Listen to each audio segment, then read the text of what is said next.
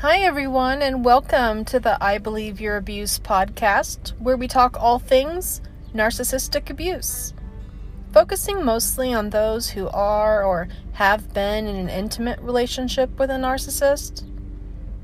I'm your host, Brandy Fuller Anderson, counselor, coach, advocate, and author of the book I Believe You Escaping, Understanding, and Healing from Narcissistic Abuse.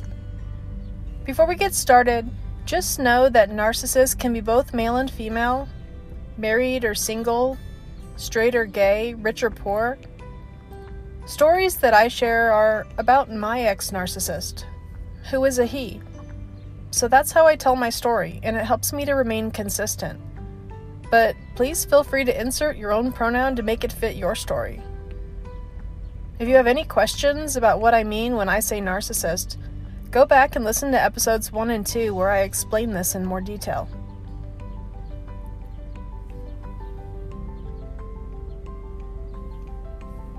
If you've managed to escape your relationship with a narcissist, you know it wasn't easy. But why is it so hard to leave a relationship with a narcissistic abuser? By the time you get out, even if you were discarded, you were often already aware of how miserable this partner was making you. So, why then do you feel even more miserable without this person? Why is it that long after you've awakened to the fact that you're in a toxic relationship, after your feelings of love for the abuser have faded, after you've finally put your foot down and fought back against the abuse, why is it that you're still having trouble letting go of the person? Let's explore the question Can abuse be addictive?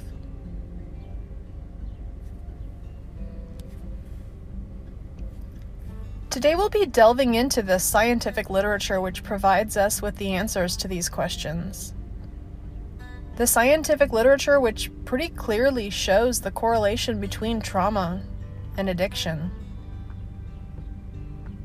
And what we've found from these scientific studies is that the chemicals that release into the brain that lead us to experience what we interpret as the feeling of love can have such a powerful impact on the brain that they can actually contribute to a person unknowingly creating their own reality.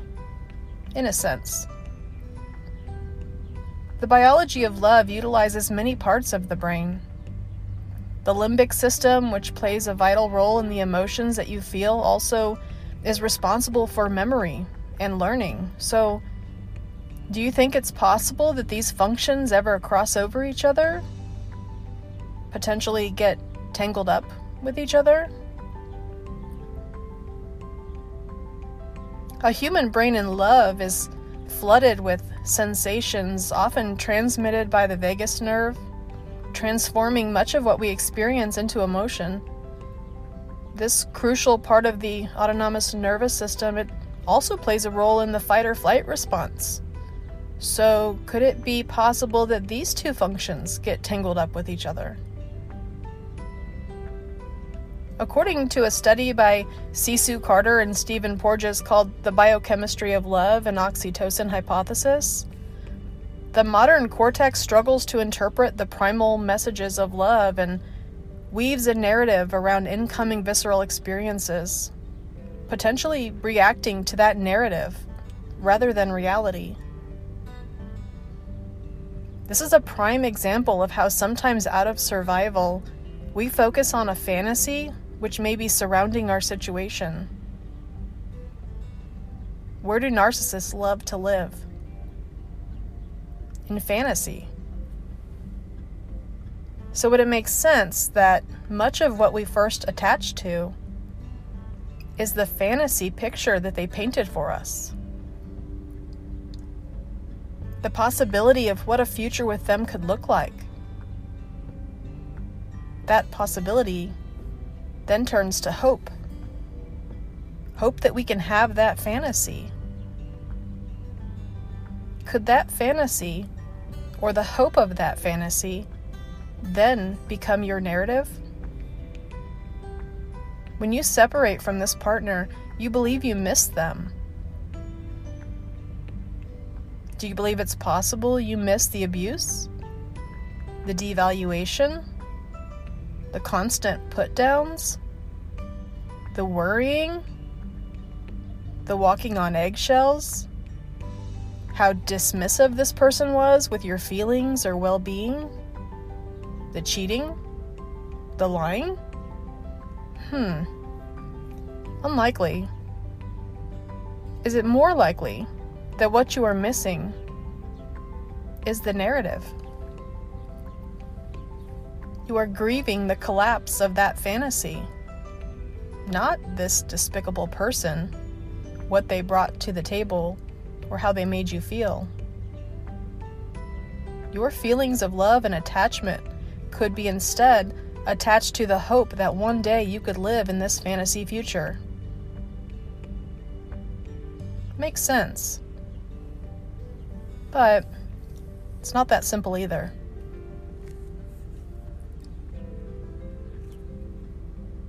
Human beings require intimate connections with other people.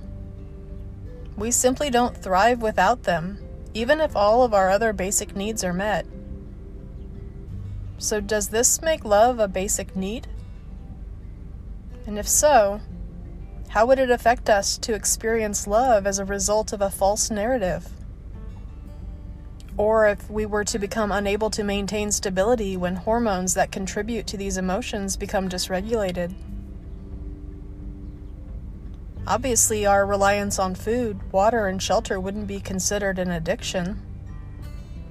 Are physical needs and emotional needs so different? Clearly, this was a rabbit hole of research studies, chemical processes, statistical analysis, opinions, and insight, and I won't be able to go into all of it in just one show. But I'll also post links in the show notes for some of the studies that I looked at prior to the show so you can go and read them for yourself if you want to explore this topic further. So let's dive in deeper and consider what does love as an addiction look like? Is this even love? Could we really be fooled and therefore betrayed by our own brains?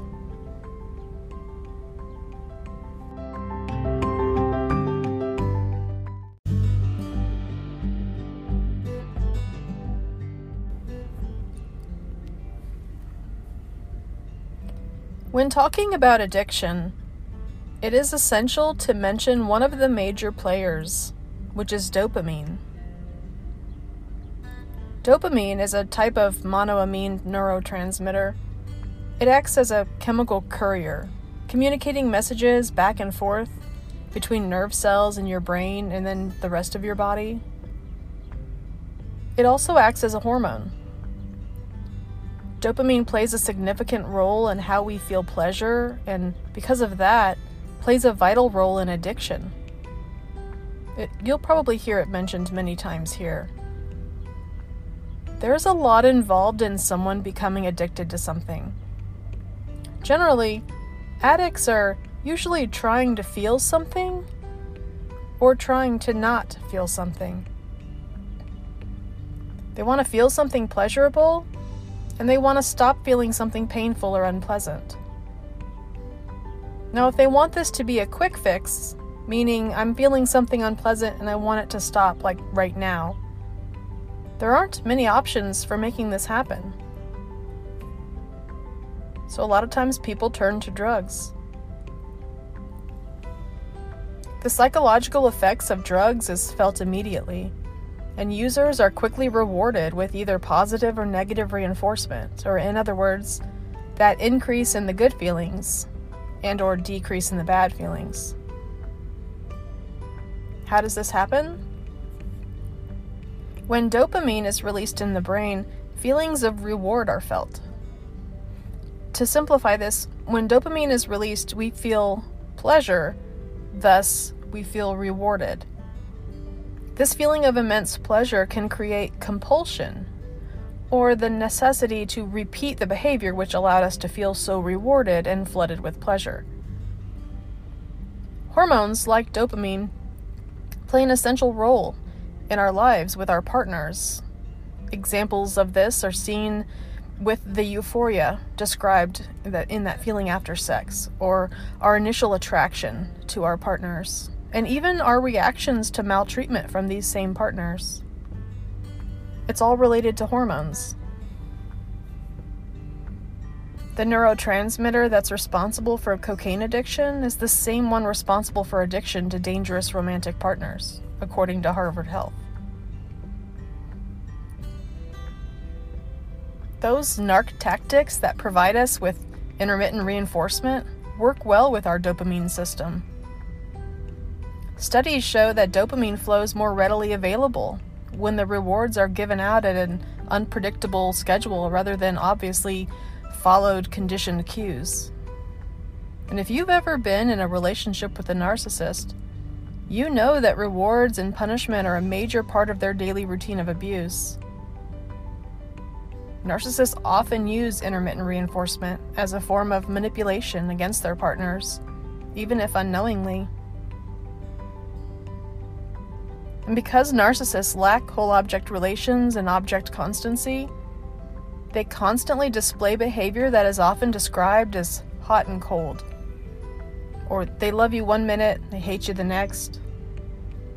This is because anytime they're angry, disappointed, or let down by you, they're no longer connected to any of the positive feelings and memories associated with you, and they treat you accordingly.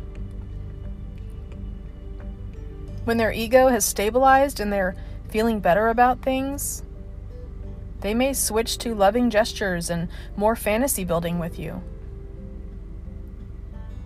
As time goes on, not only do you adjust to this constant back and forth, but those loving, positive moments become fewer and further between the bad times. It's widely agreed upon that when a person experiences emotions, situations, or experiences that are intense in nature, the emotions attached to that experience can lead to bond, so to speak. Enter the trauma bond. Now, it does not matter if these attachments are good or bad. This trauma bond is likely connected to the rush of adrenaline, which is also felt in new relationships, and then again during times of ongoing trauma.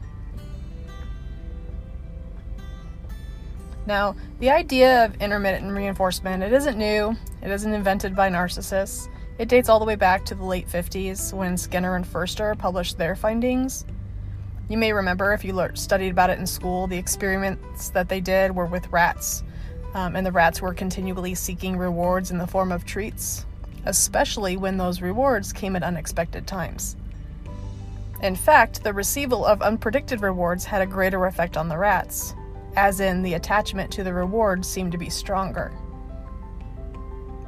This experiment, it's well known. It's been studied throughout these decades, and findings have been referenced by many others in times when researching trauma bonds. And this study is just one example that shows us intermittent reinforcement is strongest when it comes in an unpredictable pattern. As the interval becomes greater, the stronger the trauma bond becomes. And remember, we talked about how those loving moments will become scarcer and scarcer, only strengthening the trauma bond. Those in abusive relationships with a narcissist become desperate for that next positive reinforcement.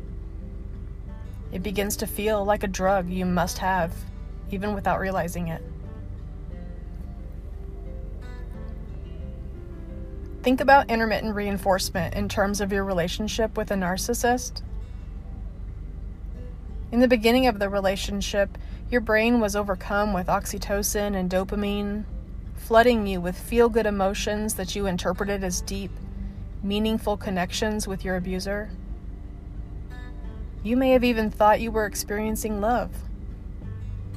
The feelings overwhelmed you to the point you could not think clearly or see through the thick fog of ecstasy. This was in part because of how the narcissist love bombs. In ways in which he's sure to offer the reinforcement all day, every day, for example, you may have received 30 text conversations in more than a, or more in a day, or other gestures, like maybe um, little gifts or constant ways of letting you know that they were just thinking of you, and really it was ways of getting you thinking of them constantly, flooding your brain with the chemicals needed for you to become attached. In fact, your addiction to these feel good hormones has caused you to develop a sort of tunnel vision. This tunnel vision describes how you begin to focus on your narcissistic partner only. Their love, their approval of you, can easily become your main concern. You exclude all other cares and needs, including your own basic necessities. This is the first step in you becoming isolated from the rest of the world, and your brain has no idea that it's happening.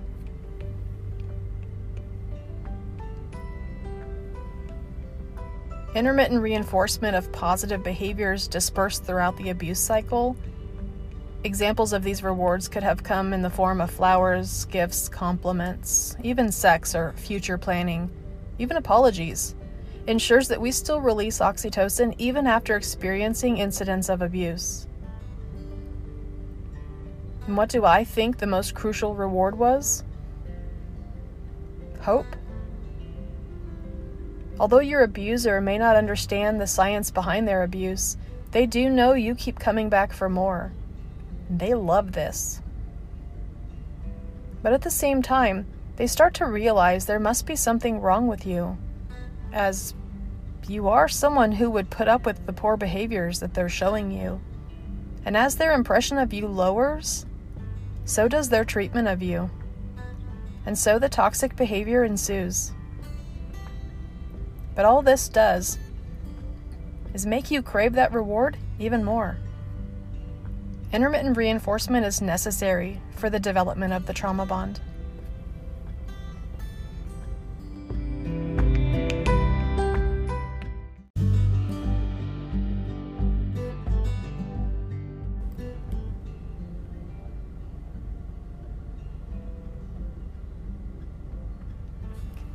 There have been many theories proposed to help explain the bonding that occurs between the abused and the abuser. Not all have validity, but most have at least some components that make sense when you're thinking about something as complex as the trauma bond. Trauma bonding is such an interesting topic to me. It doesn't have one clear cause or one obvious starting point. It's a mixture of all the wrong circumstance at just the right time. I always read new studies or articles that come out just to read another perspective or definition offered about trauma bonding. I find it so interesting that many professionals can offer a definition without the mention of the cognitive dissonance or the nervous system. Or they offer definitions that are simple in nature and don't seem to capture any of the complex intricacies that better explain it.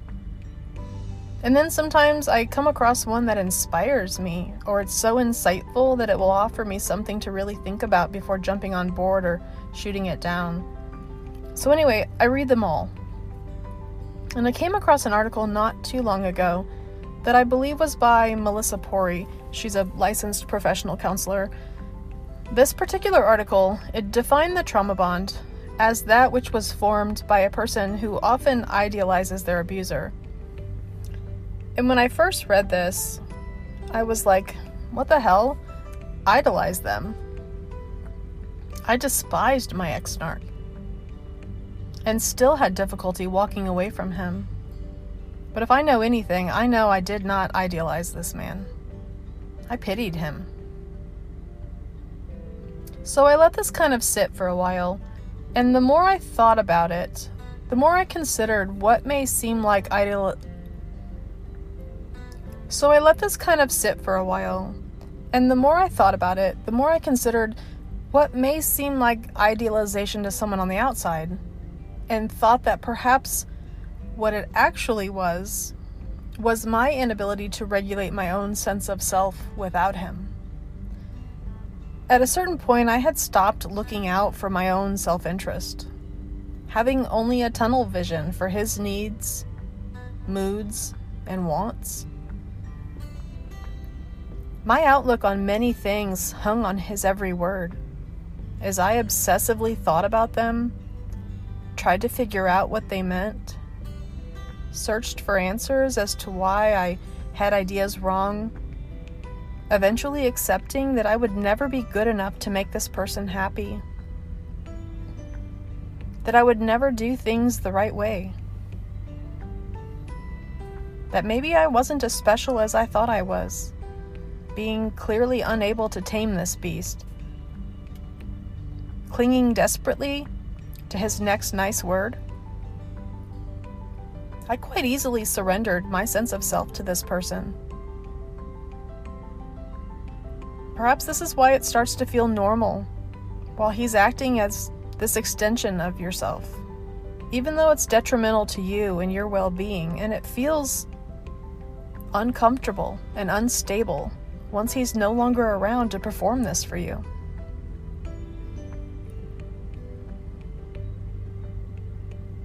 When you're with an abuser with whom you have formed an emotional dependence on, you're never sure if they're going to be kind, cruel, or indifferent.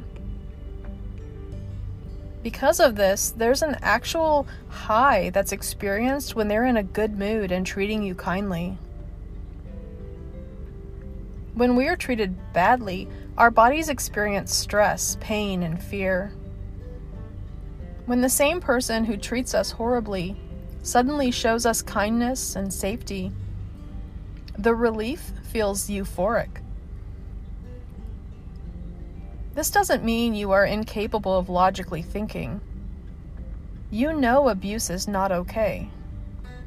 Just the same as a drug addict knows that drugs are not good for them. The difficulty you have with leaving isn't you being stupid or blind.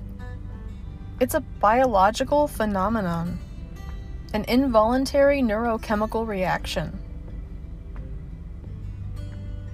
Of course, there's a difference. A drug addict knows they chose to use the substance they used, they know that substance leads to the reward.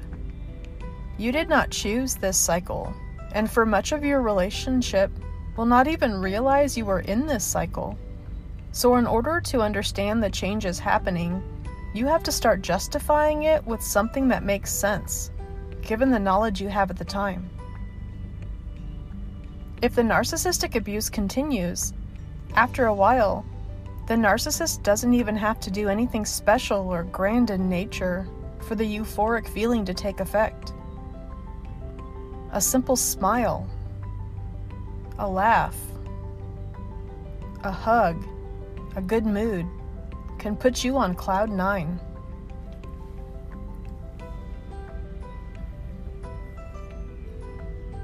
Before your narcissistic partner begins to devalue you, they are still most likely offering you sex, acting charming and fun. They may still give you gifts if you are one of the few to receive them. And you may receive frequent flattering text messages and phone calls and flirty gestures. This all represents the love bombing phase. But as time goes on, these kind gestures quickly fade away. The time between those happy moments, again, they become fewer and far between, so the time between those moments is greater and greater. This long duration of time in between the chaotic and happy moments only intensifies the building of the trauma bond, the damaging bond that you don't even know is growing until it's already there.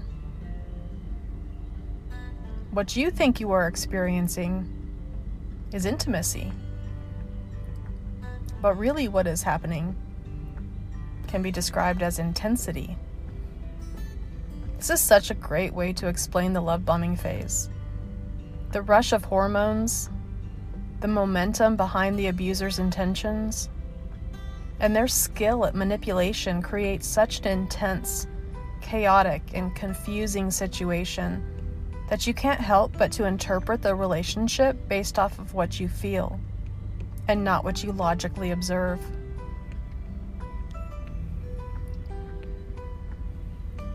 In an article by licensed social worker Susan Anderson, she notes that intermittent reinforcement in abusive relationships contains a push pull dynamic that secure relationships lack causing victims to become addicted to the drama and the chaos of the relationship.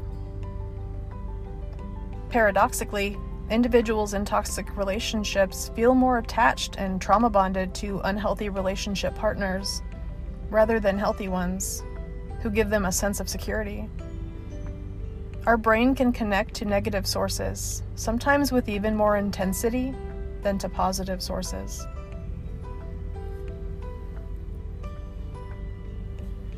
Now, again, I don't think intermittent reinforcement and the flood of bioneurological chemicals alone is enough to cause the trauma bond in and of itself.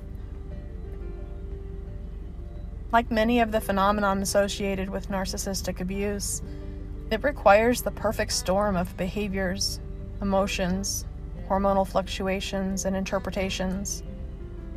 In addition to intermittent reinforcement, the abused also starts to experience cognitive dissonance.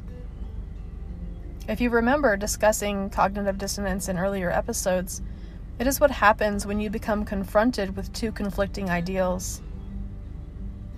Think about how these hormones have now caused you to feel attached to this reward but you equate this as an attachment to this person, which in turn leads you to interpret the hormonal dysregulation as feelings of love. You now associate a narrative with these feelings, and that narrative tells you that you adore this person. He is perfect and charming and kind. So once the devaluation phase hits and this perfect person begins to insult you, and hurt your feelings and lie to you. That dose of reality doesn't align with what you believe to be true about this person and his character. You may feel blindsided, hence the cognitive dissonance. Yet both sides of your partner will continue to pop up and say hello from time to time. And all of this just adds to your confusion. Remember that narcs are reliant on external validation. It's the only way they can regulate their own self esteem. The attempts to defend and increase their self esteem happen instinctively for them, adding to the unpredictableness of their behavior towards you. They deny any unpleasant emotions so they start to add some gaslighting in the mix. Because you are confused, you begin to doubt your own perception of things. You may even find ways to blame yourself for your partner's outbursts if you're someone with some introspect and willingness to take responsibility and correct any mistakes. Narcissists love to blame others for their behavior. And if you hear that you're at fault enough times, you may start to believe this is truth.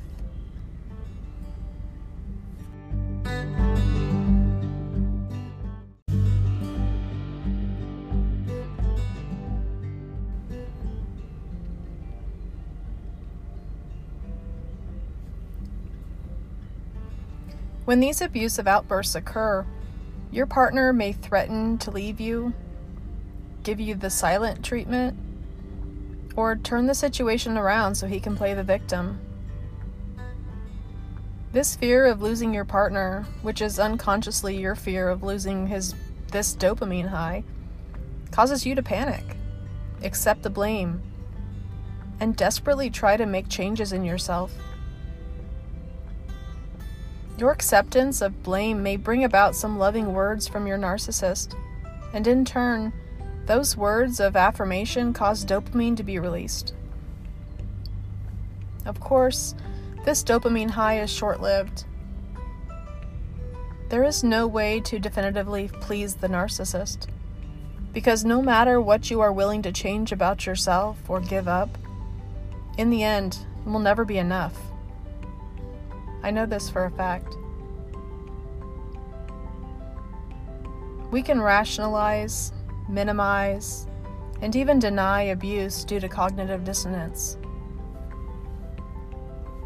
Cognitive dissonance allows us to uphold our original beliefs about this person, even as we struggle with the blatant contradiction we see through behavior. We still view them as kind, loving, and affectionate people while romanticizing the early stages of the relationship.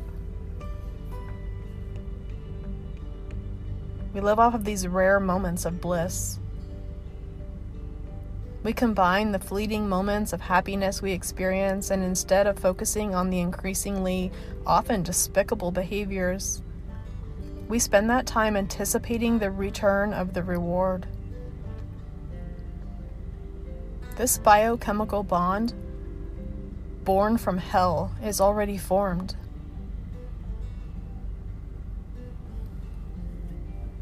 There are some other past theories that have contributed to some ideas behind the trauma bond. For example, in the early 80s, Dutton and Painter proposed the traumatic bonding theory, which was based on Bowlby's attachment theory and was part of the criteria for their theory. One person in the bond must be physically or cognitively stronger than the other person.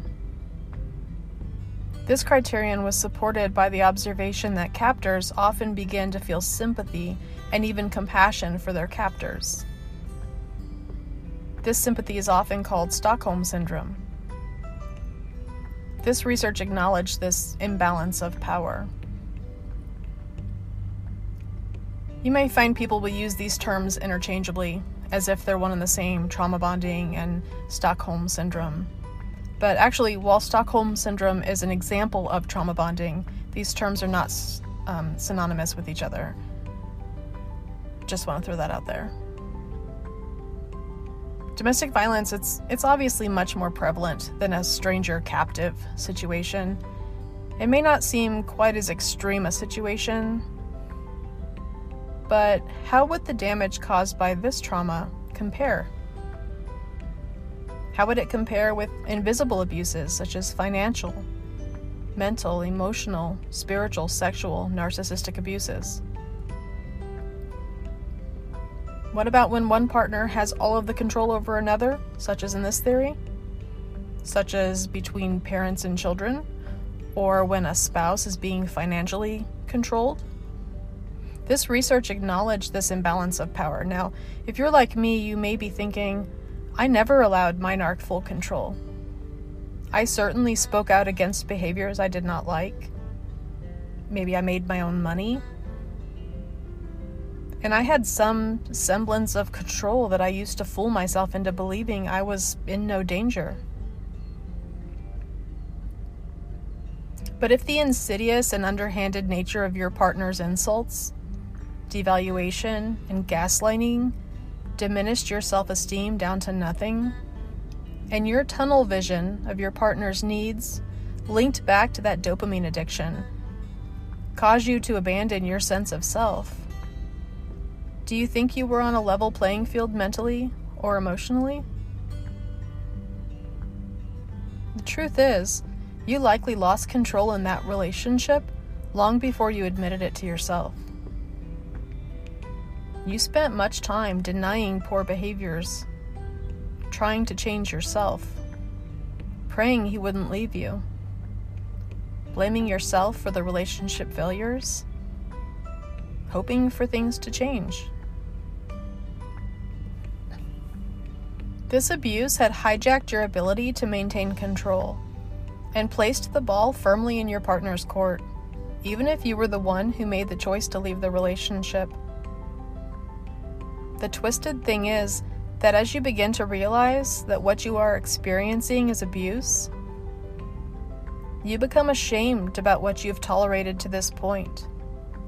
And this, in turn, lowers your self esteem even further and puts you further at risk for more mistreatment. This traumatic bonding theory would hold that this clearly developed imbalance of power is what creates the bonding between the couple. Another example would be in the case of a child with an abusive parent. The only way for that child to protect themselves would be to find a way to bond with the parent. When it is scarier for a child to admit that something is wrong with their parent, the child finds it easier to blame themselves and go along with whatever the parent wants. Just as in the experiments done by Skinner, Dutton and Painter also realized that offering intermittent reward, or at the very least, pauses in abuse, contributed to the strength of the attachment. These small glimpses of humanity that you will see will feed that very dangerous extra component to that perfect storm creating this trauma bond. Hope. Hope is what allows you to believe in the fantasy future he might have promised. It is also what fills you with self doubt about what you think happened, or the intensity of which it happened. It might also cause your own feelings to be unclear. Say those feelings of disgust you know you should feel for this awful person. While this theory lists the cause of trauma bonding to both an imbalance of power and the intermittent reinforcement, they've once again left out the cognitive dissonance, which cannot be explained by either of the former, although being at least partially the result of the intermittent reinforcement.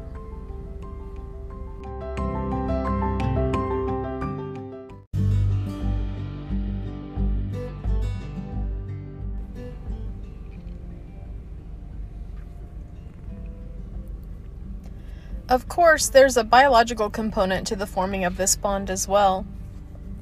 Dr. Rhonda Freeman covers this a lot in her work in neurobiology. She acknowledges dopamine and oxytocin as the most prominent neurochemicals linked to trauma bonding. Dopamine, of course, responsible for yearning or the feeling of being addicted, and oxytocin, which many have termed the cuddle hormone or love hormone, as there's many studies that have linked this to the bond that forms between mothers and their children. The dysregulation of these two hormones can lead to obsession and a tendency to follow emotion rather than logic. This is why victims make excuses to justify the behaviors of the abuser. The abuser has essentially become the drug,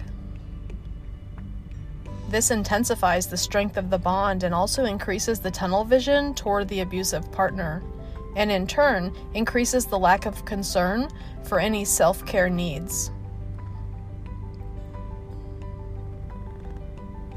This intense connection to the abuser cannot be broken, at least not without sending the abused partner into withdrawal. Luckily, just as withdrawal from drugs, this state is only temporary. The brain just needs time to recover.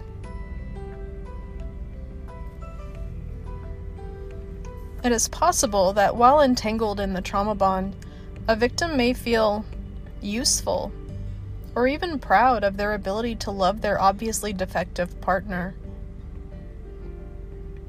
Imagine how positive this might feel to someone with very little to no self love as will eventually be the case with all partners of a narcissist. Noticing your partner's flaws and patting yourself on the back for being the person who can handle your abuser with all of the accompanying issues is also understandable.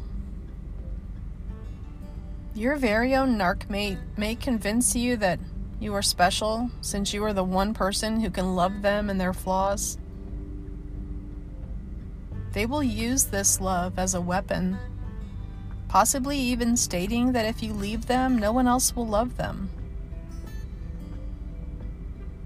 Obviously, different from all the other times they try to convince you that no one else will ever love you. Narc partners have a way of behaving in the most pathetic of ways, acting as though they are broken to no fault of their own as a way of excusing their poor behavior and hopefully guilting you into sticking around. Manipulating you into feeling as though they will be alone forever if you don't put up with their abuse. Or is this just the result of you finding a justification for the poor behavior? For example, it isn't his fault and then trying to boost your own diminishing self esteem. For example, I'm the only one who understands him. As you start to uncover the obvious issues with your mate's behaviors, and maybe start to do some research into what their mental health diagnosis may be, you may feel the need to care for this abuser or even protect them There may be times when you will go up against other people who speak out against your partner and often push people away who aren't supportive of the relationship in the name of the great love you have for this person. I remember when I was first seeking answers about what was happening in my marriage and throwing every diagnosis I could think of at my husband and his behaviors, hoping one would stick. I felt so much obligation. I questioned everything about who I was and wondered what type of wife I would be if I deserted this person who was so obviously mentally ill. At no time did I stop to consider what I would be sacrificing of myself to stay and care for him. Remember that by this time I would have been under that tunnel vision that focused only on my partner and would have completely abandoned my instinct for self concern. Or maybe you believe this is fate, that you were put in this situation for a reason, so you can change this person, that you're the only person who's up to the task. But these are all just illusions, justifications that will sound very illogical to you once you've broken the trauma bond.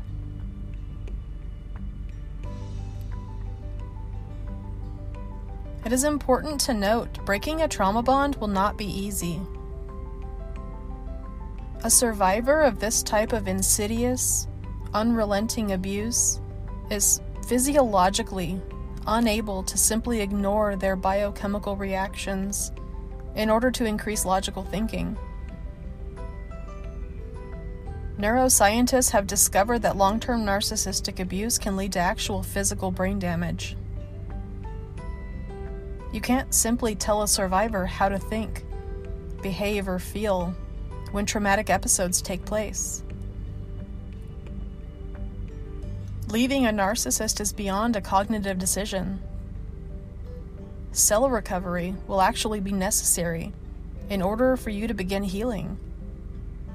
This takes time, so give yourself a break if it feels like it's taking you a minute to feel like you're winning. Although the process of breaking your trauma bond is difficult, it's important to remember that it can be done.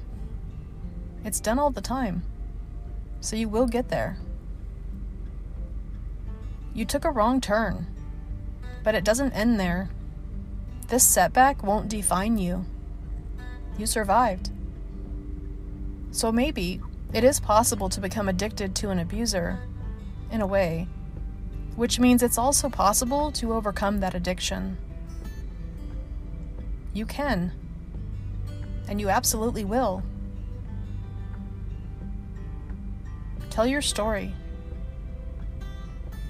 Write it down and use it as a tool to help you heal. I believe you.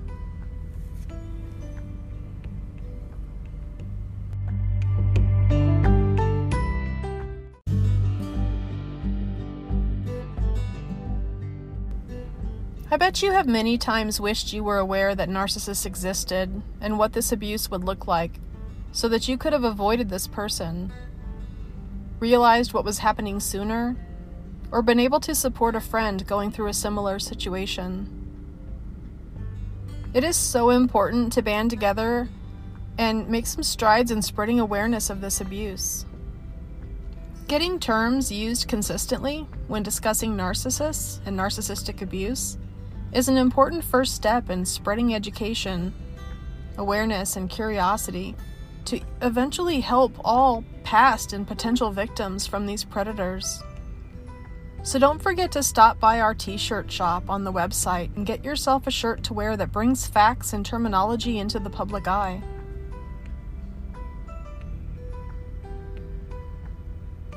Do you feel like you've made it to a good place in your recovery? And maybe you could share your story with others to give them some hope that things will improve? Or maybe some support in knowing that they aren't the only ones who've been through something similar? You can send in your survivor stories to I believe your abuse at gmail.com, and it may be discussed on the show or posted in a support forum on the website to help out other survivors. If you would like to host a peer support group for other survivors, please reach out and let us know. And don't forget to visit our resource center on the website to find a shelter, therapist, support group, or legal advice near you or online. And I'm constantly adding to this list, so if you have a lead on a therapist qualified to work with narcissistic abuse or know of a support group in your area, please send in an email and I can update the list.